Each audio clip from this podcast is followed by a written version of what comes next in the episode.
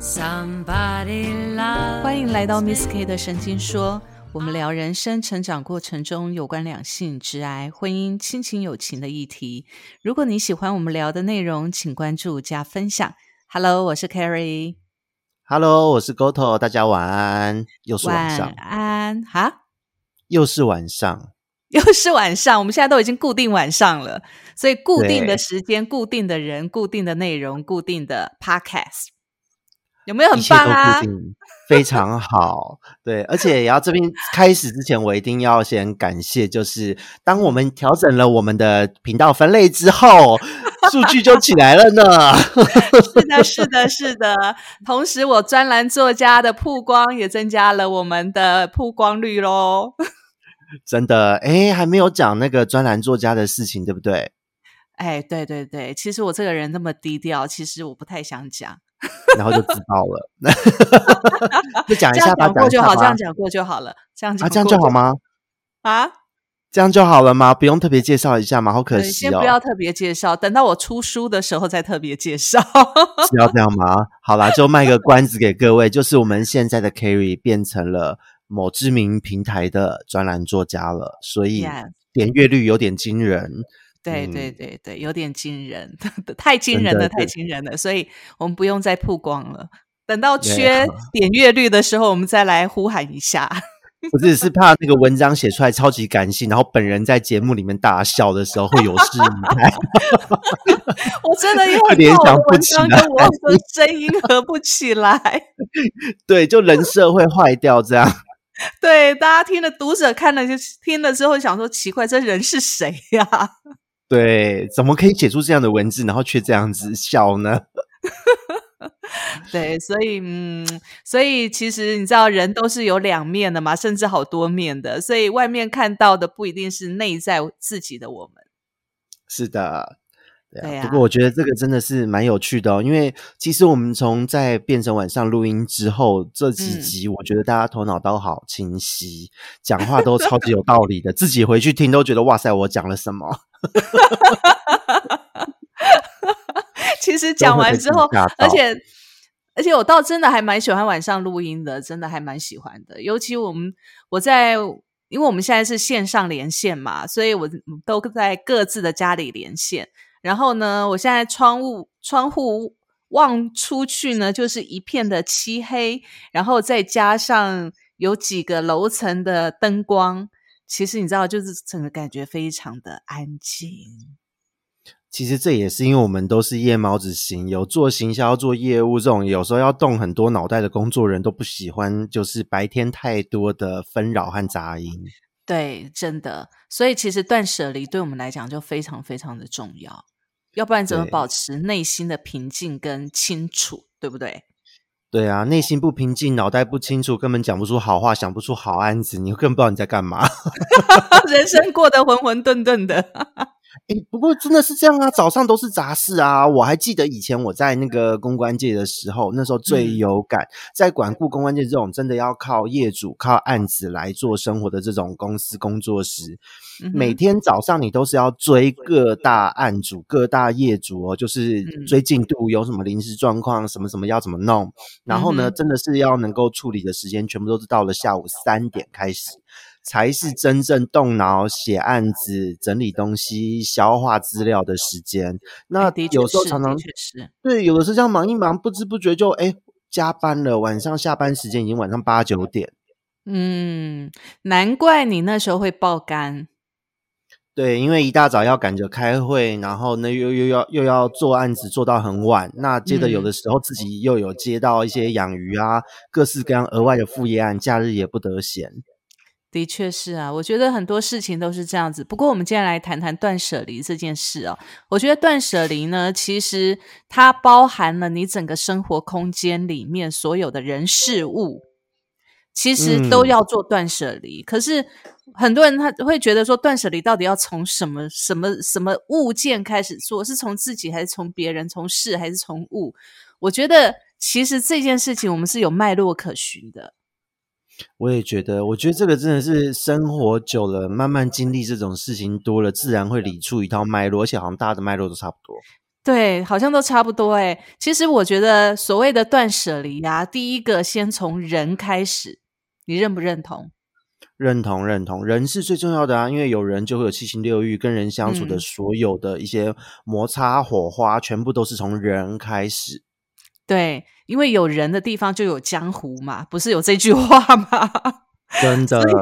所以如果可以，人可以少一点，然后人可以呃，算是清澈一点。干净一点，然后事情就会少一点。我觉得这都是有连贯性的。所以，我们先来谈谈人，你怎么什么时候你感受到你身边的人需要好好的清理一下？觉得这些人出现，或是跟这些人相处，让我觉得烦躁的时候，让我的心不平静的时候。哎，不过说到这个啊，你说烦躁的时候、不平静的时候，要多长的时间你才会感受到这个人不应该出现在你身边？其实不用长诶，应该是说，呃，以前年轻的时候会觉得自己的感觉不太舒服，可是不知道该怎么描述，然后又会有点相怨，不知道该不该做一些决定。可是是慢慢的工作久，年纪大了，就是可能你看这个人第一眼，然后只要相处一次两次，大概就能抓得到这个人适不适合跟自己当朋友。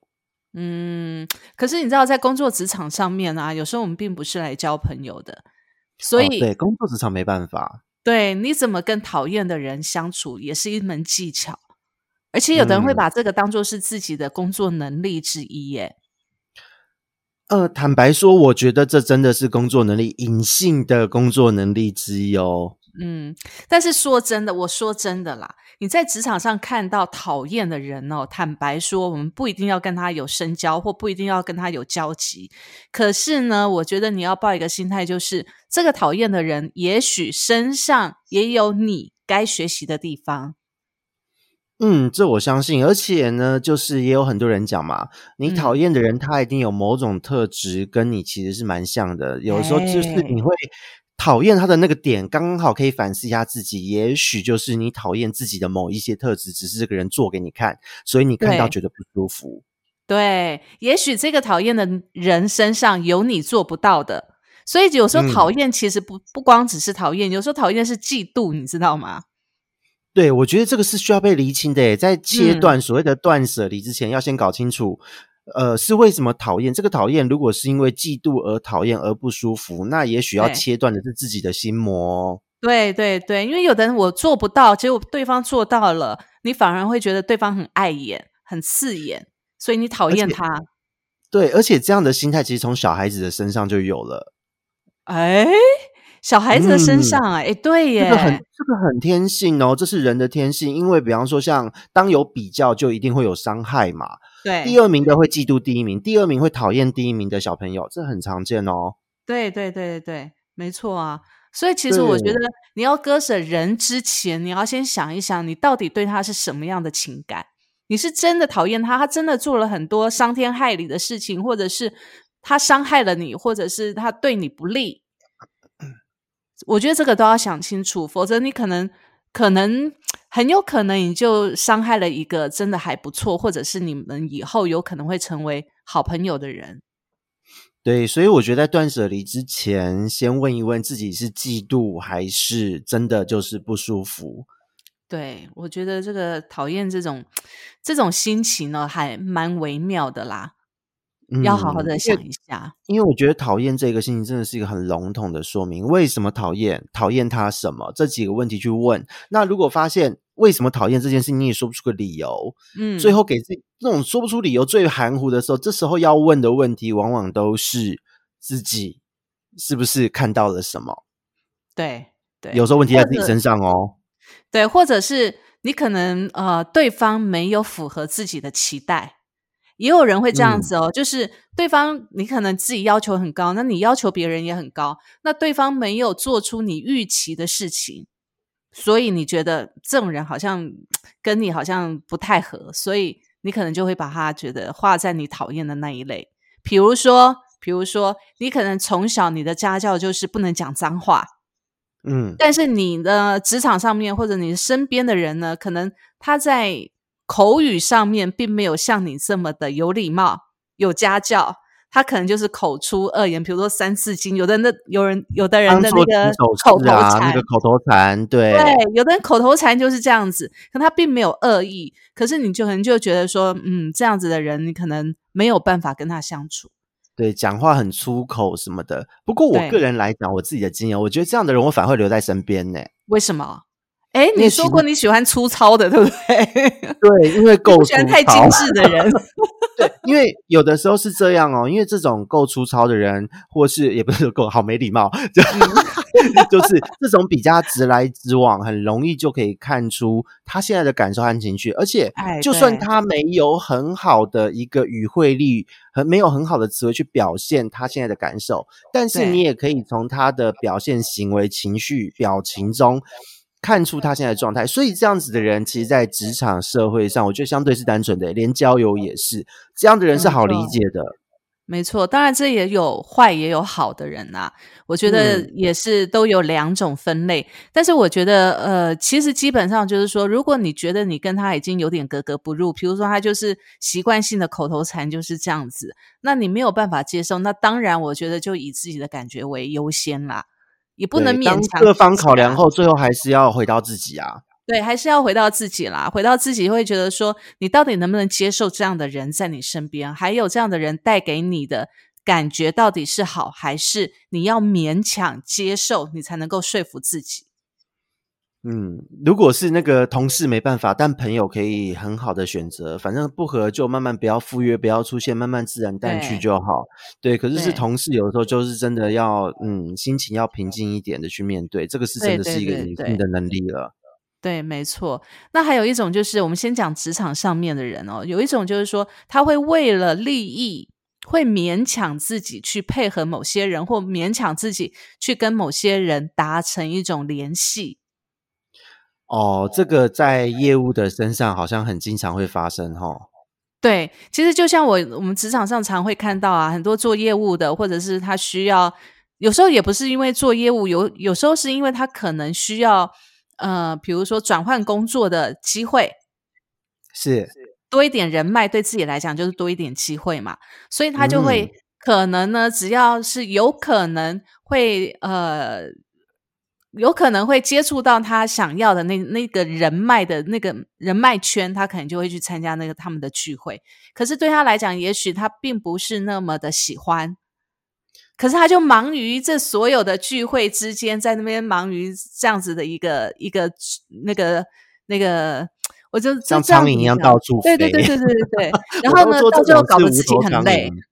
对啊，因为说真的，如果跟自己格格不入，而且目的性，它我觉得是这样，人脉的建立，还有嗯。人际关系的整个的建构，人脉网的建构，嗯，从头到尾，你看似是在建构人脉，结果而言也许是，但过程中一定是真心真意，而不是有任何的不悦。因为大家不是笨蛋啊，如果你都看得起这一群的人，你想要进去，那代嗯。表他们的能力一定有你所想要的东西，那可想而知，自然绝对不会是笨蛋。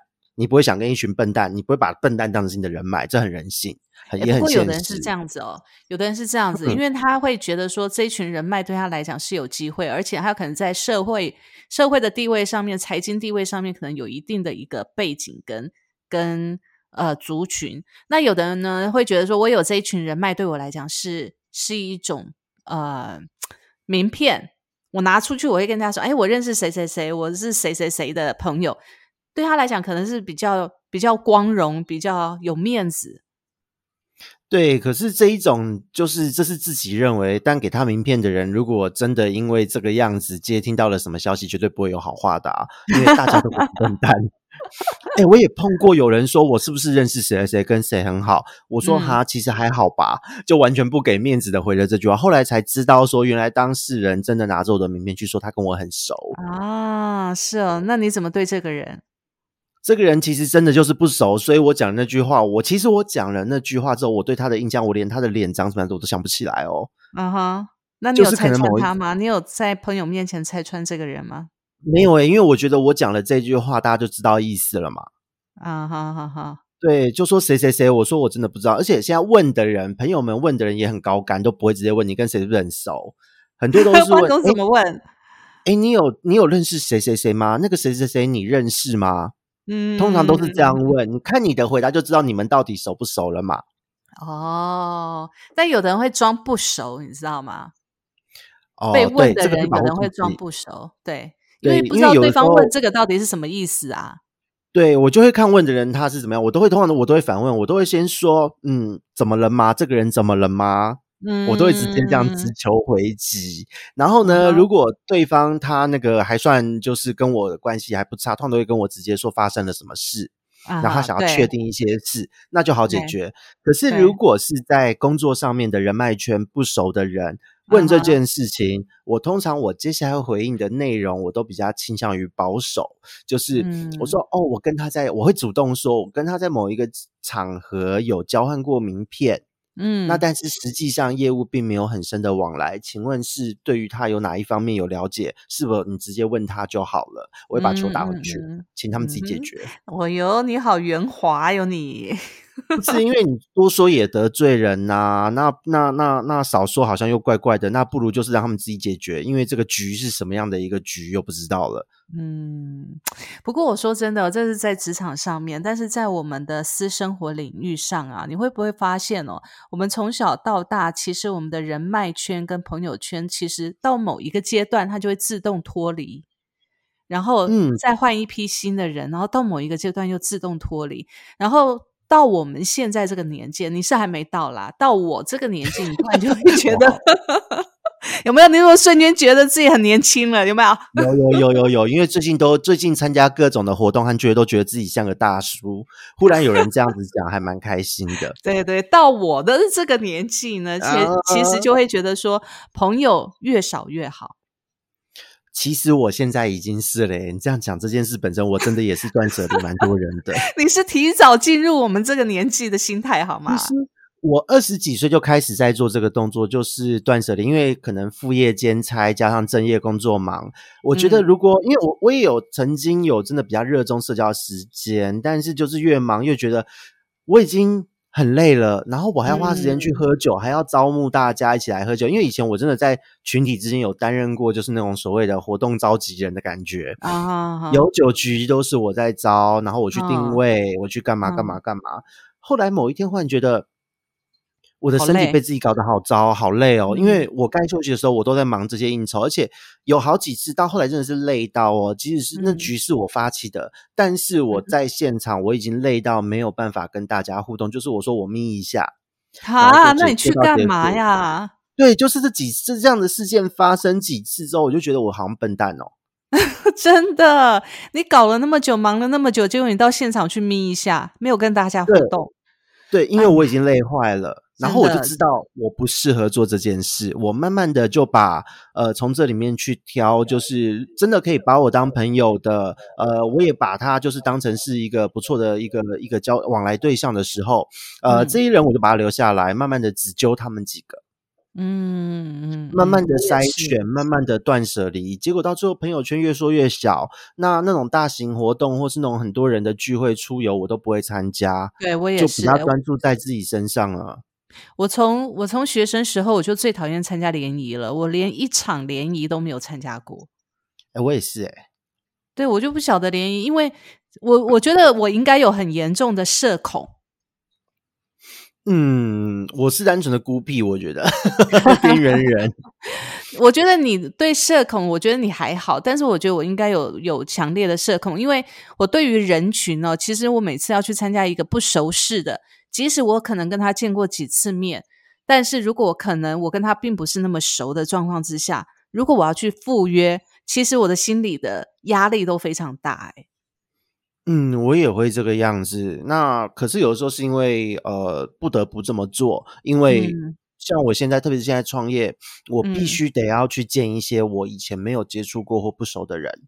对，所以可是当我们要见这些人的时候，我们就会把我们的面具戴上嘛。我觉得这，因为我们工作久了，其实我们都有这个工作的面具。可是如果是私底下的话，其实说真的，能不要碰面，不要参加这种聚会就不要。我觉得，可是这种社恐，嗯，对对对，你先说，你先说。我说这种社恐啊，其实好像没有随着年纪长大而变得比较好一点哎、我觉得这是人的个性诶，就像我的孤僻一样。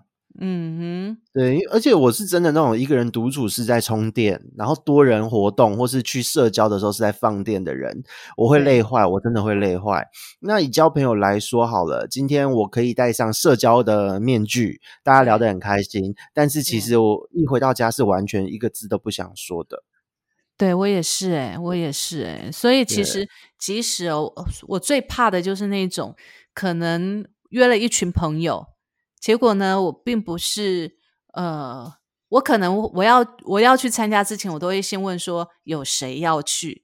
好，如果是真的平常都不太熟的，然后约了要聚会，我一定会先问有谁要去。那如果我认识的那个人没有去，我比较认识的那个人没有去，或者是时间到了他可能还没来，我就觉得很不安，我就不知道到底 到底要怎么办。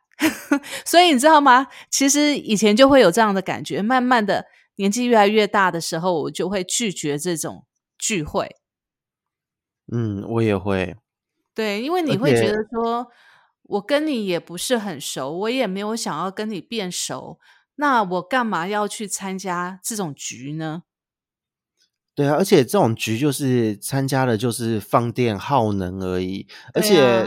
现在是还好有手机，就是我到了现场，我真的容不下去，我又不好不方便直接离开的时候，我就开始进入手机世界。而且现在有一个好处哦，因为我现在创业有自己官方赖账号，所以我都会说我在回客人的讯息。对不起，临时有客人。哎，之前出差的时候，你是说借那个赖，然后就说你现在在忙，再回来。没有，那个时候还真的是有客人，不是在找借口，那是真的有，因为我忘记关掉预约。对对对对，因为我的我现在的我自己的预约系统，就是我都是每个礼拜日或礼拜一，我就会把当周的行程安排的时候，把我不能够回复的时间关掉。那时候是真的忘记关啦，不好意思。啊，事情都过去了，我就不计较了。好啦，不过我觉得就是朋友之间。在断舍离的时候，呃，这种小小的小心思，我觉得其实蛮好用的。就是如果这个局你真的没有办法格格不入，哦，然后你就可以用一点小技巧，技呃战略性撤退。我觉得这个是给自己一个台阶下，也是不错的方式。对，所以其实，在断舍离，在人这一块哦，我觉得要先断掉不必要的人，不能说不必要啦，不是说不必要，而是对自己来讲，对，对自己来讲有负担的人。如果我跟我跟他相处，我会觉得有负担，那我真的会劝大家就是少相处。是，而且呃，前一阵子有没有看到一个新闻哦？我觉得那是还蛮有趣的。嗯，呃，我在滑网路的时候，就滑网页的时候，看到他的一个一个就是呃，会推荐给你的文章，刚好看到，嗯哼，他的内容是写说，就是认识了快二十几年的朋友吧。然后呢，因为他一直传负面的讯息，所以就把这个朋友索性就封锁掉了。嗯，那那个那个，我就很好奇，我说，哎，这其实是蛮严重的事，因为如果是老朋友，老朋友丢垃圾抱怨，我觉得接手一下是没什么问题的。对，对，结果那个新闻点去看呢，它里面的描述好好可怕，我觉得这已经不是朋友的范畴了吧？就是它里面的描述说。这一个朋友认识了几年，每次都一直抱怨，大大小小事都在抱怨，公司的事、感情的事、家庭的事也在抱怨。然后呢，如果抱怨给他，他不听、不接、不看，还会打电话到这个朋友的公司，打公司的专线进来抱怨这件事。天哪，这种朋友应该断绝来往吧？对，所以最后就是说，那个那个里面的主角就是直接封锁，就是完全断绝来往。这完全没有意，没有意意，呃。意就是那个同意的那个，不是同意啦，就是呃，怎么讲？没有意义的交往了。对对对，没有意义的交往，然后也没有任何反对的理由啦。对，因为因为这样的状况，说真的，它只会造成各式各样一个负面情绪的累积，而且它很好笑，就是在那则新闻中的配图是这个对话的截图，然后呢就有讲到说，你这样已经造成我很大负担了，有讲了这样一句，有跟对方讲。对，然后后面就说把它封锁掉。我觉得那个新闻让我印象蛮深刻，因为我过去有碰过，他会把他的问题一直抱怨，一直跳针。然后呢，呃，可能这个月他是这样子的对话内容，在抱怨这一件事，你可能会听，可能会给他建议，会给他回馈。但是你会发现，怎么过了三个月，他还在讲同一件事？哎，对，一直鬼打墙。对，然后我最严重的，我自己有我自己遇到的是嗯三年，他跟人家交往讲同一，件事吗？对他跟人家交往才三四个月，然后他走嗯不出来的这个时间大概三四年吧。嗯哼哼就是每一次的聚，我们每个月聚会，每每两个月聚会，碰到嗯他都还在那个状态内。天哪，真的是被魔鬼缠身了吗？对我说他是对你下降头吧，附身了吧？而怎且么会这样子啊？跟他分手的那个当事人，在跟他分手后，都已经交了一个，还分手又复合，就是人家现在是稳定状态，哇，三年的时间，人家已经走出新来就对了生活，对，很可怕吧？哇，所以其实我觉得要割舍人哦，第一个就是你要先割舍你的感情吧。对，对我觉得这个人的情绪的处理很重要。对，对这对个人的感情、自我的情绪，对这个人的情绪都先割掉。如果真的不觉得这个人造成自己很大的负担，单纯的就是负担，那就可以割掉了。真的，对，但是有的人会觉得说，我我如果少了这个负担，好像自己就没有价值感。也有人会有 会有这样的很很奇怪的想法，哎，对，因为而且有的时候是这样，就是呃，人家说断舍离嘛，那你嗯从人开始，人断掉了之后，会有情绪，会有感情，就会产生很多的心事。那因为绕着这一些事出来，在那边钻牛角尖，我觉得也很不值得。有时候对于事件，好像也需要断舍离哦。对啊，也需要断舍离啊，因为其实我们刚才讲嘛，事情是人搞出来的嘛。那有的人很奇怪哦，我明明已经断了这个人，可是呢，我就不放弃追踪他的任何事情，他一样嗯把自己搞得乱七八糟的。我觉得还好诶。为什么会还好呢？因为嗯像我有时候就是会希望对方阖家平安，我就会去不时的看一下他有没有真的阖家 平安。，你这个不是希望对方好，或者是基于对他还有情感，你是基于那个怨恨的情感，好吗？是祝福，是祝福，我们是正面的节目。不是有时候会这样吗？就是就是呃，我看到蛮多女女孩子哦，不是性别议题，而是女孩子最最会讲这种。我每次跟女性朋友聊天，她们讲这个我都快笑死。就是说，哦，我看到我的前男友过得过得很不好，我就放心了。我就每次听到都大笑，我就说你你你前男友都多久了？有那个当事人已经稳交，现在已经稳交四年，都快要走入婚姻了。他他说：“哦，那个五年前啊，那个被他甩掉后，我都觉得就是不时会看一下，然后看到他交的那个女友比我丑，我放心了；看到他现在 穷困潦倒，我也放心。我说你这好可怕哦！我有时候都会想，这是不是也是一种钻牛角尖？对，我觉得这个就是一种执着吧，因为你把别人的好坏背在自己身上干嘛呢？这个人已经离你远去啦，而且他的情感也不在你身上，但是你却把他的生活的好坏，他过的人生好不好背在自己身上，何苦呢？对我也这样子跟他说，他就说没有啊，就是爽。我说哦好，不过也是他这样讲我也我我说的也是，他这样讲我也不知道该讲什么。对，站在站在这个这个人的身的角度来看呢，说真的，我们偶尔也会产生那种报复心嘛，对不对？就是看嗯到对方过得不好，自己暗爽，哈哈，你看，就是因为你没有跟我在一起，所以你现在过得那么惨，很好啊。但哎是这样的心态这样讲，好像也某种程度算是健康吧。对，这是一种舒压，你知道吗？这是一种对，舒所以我们要。我们要常保善念，去祝福大家。但是我说真的，你舒压，其实在那个期间内，我觉得顶多就是你去关注个一次两次，知道他现在的状况是怎么样。然后如果真的过得不好，哦，开心的要命，庆祝一下，我觉得这个无可厚非啦。这个真的是嗯让自己开心一下，但是不要关注个两年三年都还断不了。如果真的是这样，那就代表还在依恋，你并没有断舍对离哦。对对对，对于事情，对于他的事情，对于你已经断了这个人的联络，但是你还是关注他的事情，你的心里面还是没有空出一块，没有把你的心里给给整理干净，那你的心当然就会乱呐、因为你知道，其实啊人最怕的就是很多事情，你明明没有看到，你也不知道那种牵挂，那种那种乱七八糟的牵挂，有很多的关心。则乱，真的是对关心则乱。就有很多的想象，但是这些想象都是自己的想象。对，而且最近我这边也有遇到几个案例哦。其实有时候是这样哦，我们在不论在工作，特别是在做一些协调工作内容上的协调，或是人际间的这种互动的时候，很多时候都是在猜测和想象。我的工作有时候真的会遇到很多过多的想象，比方说像呃，我今天就有接到一个是我的客户，他那个公司里面的窗口。然后呢，他今天忽他因为这一阵子很忙，然后他今天单独敲我的时候，忽然问了我一个问题，他就问说：“我的主管是不是有对你说我坏话？他应该在抱怨我吧？”他今天忽然这样问我哦，这是他想象吧？他自己觉得他主管应该会这样子。对，那我就说，呃，你主管是的确有找我聊一些事情，但这是关于公司政策方针，然后他对你没有抱怨啊，你为什么会这么想？他就说：“哦，那可能是我多心了，因为他最近压力很大，所以他就开始想着，就是他的表，他可能会开始怀疑自己的表现不好。那因为他知道。”我跟他的主管会私下联络，也不是说私下，而是是在聊公事，因为有一些是管理阶层的话题，他要咨询我的意见。那这个执行面的这一位窗口就在猜说，他的这些表现，他自己觉得不满意的表现，会不会主他的主管在跟我咨询互动的过程中跟我抱怨？哎呦，这样子人生过得太痛苦了吧！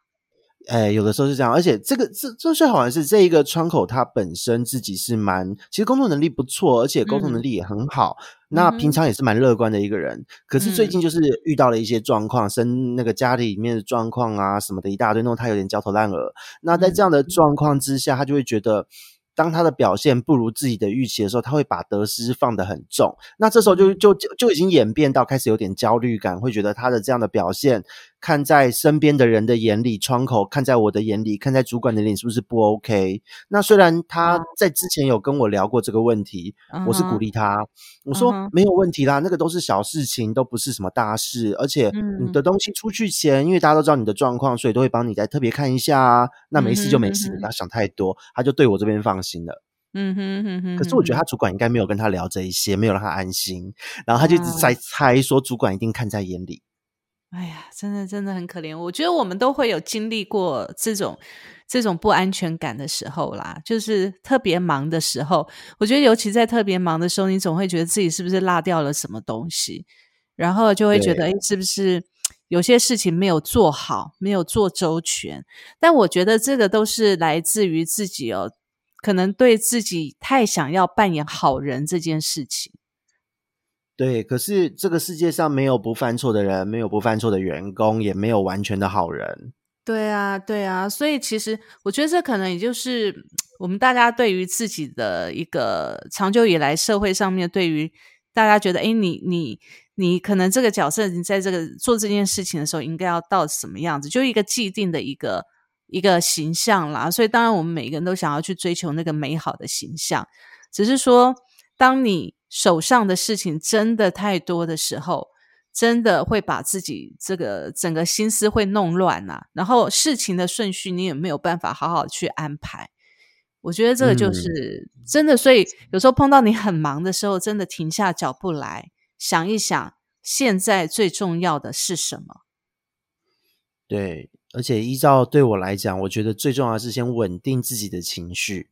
对，没有什么比比情绪更重要。自己的感受、情绪先顺好，再做这一些繁杂的工作，才能理出头绪，才能够一步一步做好。所以有时候就是在这种事件上，我觉得要先切断的是当下这一个情境和情绪。对，还有一件事就是，很多人会觉得。很多事情为了要达到快一点达到目标，所以可能呢就会觉得啊，那个也要做，那个也要做，那个也要做。可是你的主轴可能没有先抓出来的时候，你反而整局都会乱掉。其实像我觉得有些事情呢，欲速则不达。对，而且现在创业后很明显有感觉，就是快就是慢，因为像身上同时会服务好几个客人，然后有些客人很照进。但是照进的客人常常就是那一些会脱缰的人，他们今天已经已经知道了整个大局的策略该怎么做了，我们的沟通也好了，结果呢，他因为他的照进，赶快就是把我觉得都还不 OK 的东西，他们也自己觉得不 OK，出来了，对，就端出去了。结果当客户的回馈，他们市场的回馈不如预期的时候，忽然问我，顾问，请问现在该怎么办？嗯，因为遇做了一个错误的决策，你急就章的丢出去，反而你之后要重做、要修补的成本还有时间，才是真正的浪费。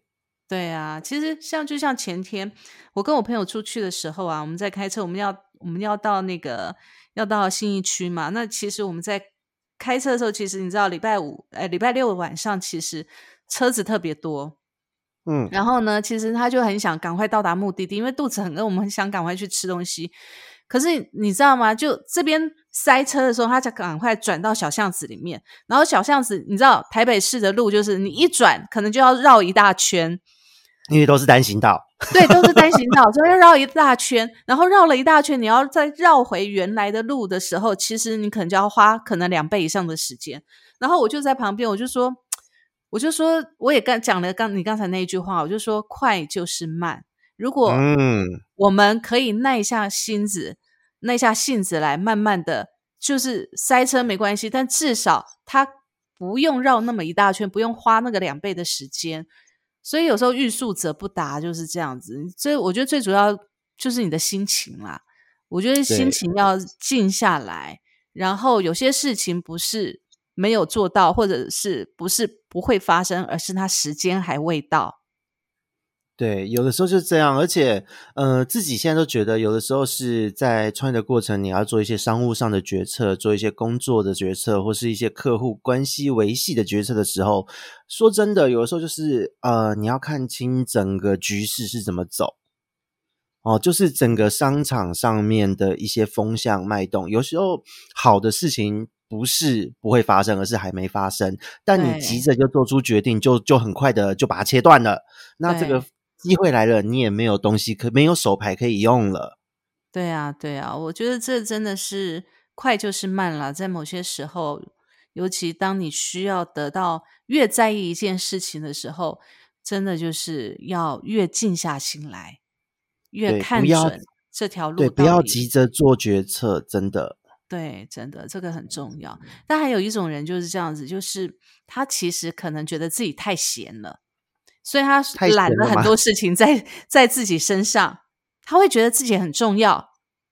可是通常这种人，他揽的事情都是杂物，不是关键决策。对，那最妙的就是这种人还会揽了那么多事情，然后但是呢，又会一直抱怨说：“哦，我好忙哦，我好忙哦。”我身边就有这样的人讨，人厌哎。对，那你有我身边给他。断舍离断掉吗？嗯，什么？那你有你有给他断舍离切掉吗？有啊，有啊，这种人我就尽量不跟他接触啊。嗯，但是他都会，但是很妙，就是他就会私底下来探听说，哎，到底我现在到底在干嘛？为什么都不出现？然后也都不回他讯息，或者是回他讯息就一个嗯，就一个嗯嗯，因为如果 多回几个字，感觉他会展开他的抱怨。对，所以赶快给他据点。所以平常的时候其实也没什么太联络啦，因为这种人就是他很需要存在感嘛，所以他没事他就会揽揽一大堆事，明明你就觉得那些是不需要揽在自己手上，而且也是小事，或者是也不需要去做的，比如说可能。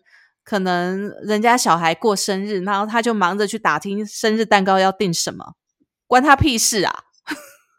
对啊，交给爸妈自己解决就好了吧？为什么他要送蛋糕？如果我今天我有小孩的话，外人忽然送一个蛋糕，说祝贺我小孩生日快乐，我会吓到吧？你就觉得很怪异呀、会蛮唐突的。对，会蛮唐突的。所以当然，有的人会觉得说，哇，他好热情哦，好热心哦。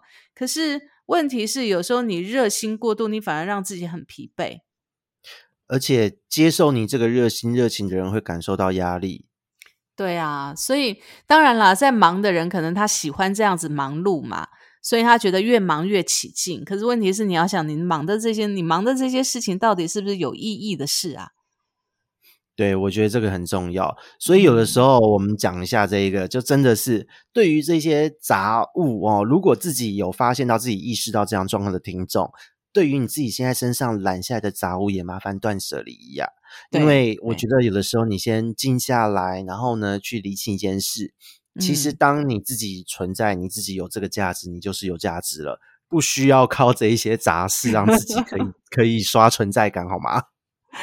对，不过我觉得这个都还需要练习啦，因为有的人他是很，是我觉得有时候有的人是心理的呃需要满足，或者是心理的需求，真的比完成这件事情还要重要。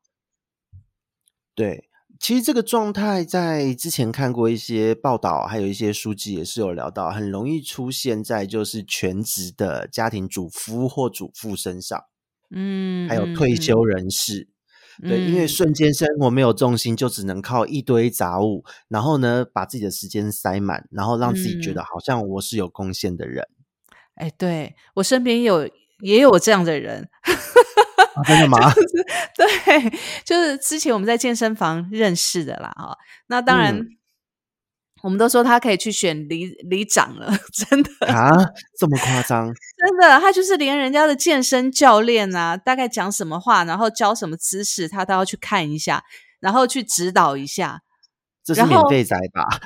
偷听人家教练上课，偷学，这是免费仔吧？然后，然后呢，人家人家家里发生了什么事情哦？其实我觉得也不是很熟，比如说人家的那个身家背景，他也要去问一下，然后可能到时候要配对，哎，谁可以谁可以跟谁合作，然后谁可以怎么样怎么样？我在想说，哎，人人家又没有又没有提出这样的需求，你也真的是。压力也太大吧？如果对于我来讲啦，我就很不希望他把专注力放在我身上，所以我都尽量避得很开，不要关注到我，也不要觉得我有什么背景可以去去跟人家交流，都没有。对，我也蛮怕这件事的。就是比方说，如果今天你去医院去哪里，你做一些，比方说手术或什么的，忽然间有一个不认识人走过来跟你说：“我是某某某的朋友，他跟我说要特别照顾你，你有什么问题都给我跟我说。”天哪，我好可怕！会吓死好吗？对，我会 想要哪转院好吗？对，我会想要转院好吗？这种过多的真的可以不用。真的真的可以不用。所以其实你说断舍离哦，断舍离其实有时候也要人自己本身有自觉啦。对，只要觉得怪怪的，或是觉得自己有意识，我怎么变成这样了，就代表你该做出某些决定了。嗯，对。还有你觉得穷忙的时候，怎么忙都忙不出一个一个头绪来，或者怎么忙都忙不出让自己的生活越来越好的时候，真的就要去思考一下，自己要该断舍离哪些事情，整理一下自己的生活。是的，因为我觉得这一件事情，呃，有时候是这样哦，一个情可能是一个情绪要断舍离，可能是一个状态要断舍离，也有可能是一个事件要断舍离。嗯总而言之，嗯把自己焦点聚焦回自己的身上，还有心情感受，就可以很好嗯的做出要该怎么切的这个决定。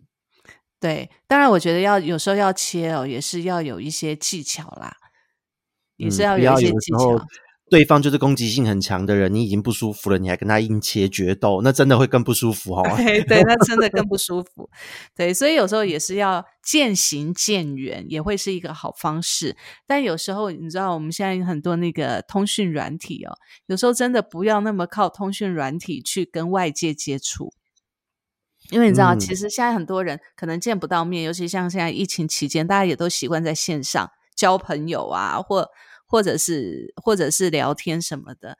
那你整个晚上你就是在回讯息，然后再看 Line，然后再看脸书、IG 等等所有的一切，其实你就会把自己忙得很，觉得好像事情很多。尤其到过年过节的时候，那个那个简讯问候简讯有没有？祝贺简讯，对噔，可能想了一整一整个晚上。哇、我真的觉得哦，我们经历过那个时候，就是工作上需要有这些祝贺的简讯，然后你要回这些简讯的时候，我真的觉得为什么？到底为什么？心会很累，心真的会很累。真的很累，真的很累。哎呀，不过说真的，这是到了我们这个年纪啦。也许人家年轻的小朋友会觉得，哇，社交越活跃越好，也有可能。有可能，我有听过，就是有朋友的那个那个什么，那叫什么侄子，对侄子，他有嗯跟我说，他侄子在过年的时候，竟然在跟朋友、跟家人在炫耀，说嗯他有多少个朋友跟他丢了祝贺的贴图。哦，啊，好啦，大家都很期望被受到关注吧？因为呃，可能年轻一辈的的的呃朋友们可能会有这样子的一个被看到的需求、被关注的需求，是啊，但是。对，相信呃哥哥姐姐哦，相信哥哥姐姐。当你年纪越来越大，工作遇到越来越多怪事怪人的时候，你会觉得，请给我一个清静，讯息越少越好。真的，真的好嘞。那所以，我们今天呢，说说到清静这件事情呢，我觉得我们改晚上录音也是对的，真的很清静，人事物都非常的清静。对，杂物都断舍离掉了。对，没错。好啦，那我们今天呢，在断舍离这个部分，我们讲了人跟事的这个部分嘛。那其实也是借这个题目呢，来聊一聊我们这几年来呢身边的一些整理啦。我觉得这也是很重要的，整理适时的整理自己的生活模式，然后做一个断舍离，对自己来讲可以提升自己的清醒度。我觉得这是很不错的。对，让自己的脑袋维持在一个清晰的状态，不要随波逐流。而且最重要的是，要慢慢学会跟自己独处，让自己知道下一步在哪里，你才能很好的去做一些筹备等等的动作。对，没错。OK，好，那我们今天的 Miss K 的神经说就到这边告一个段落喽。下一集要讲些什么呢？Miss K 的神经说，下一集见，拜拜，拜拜。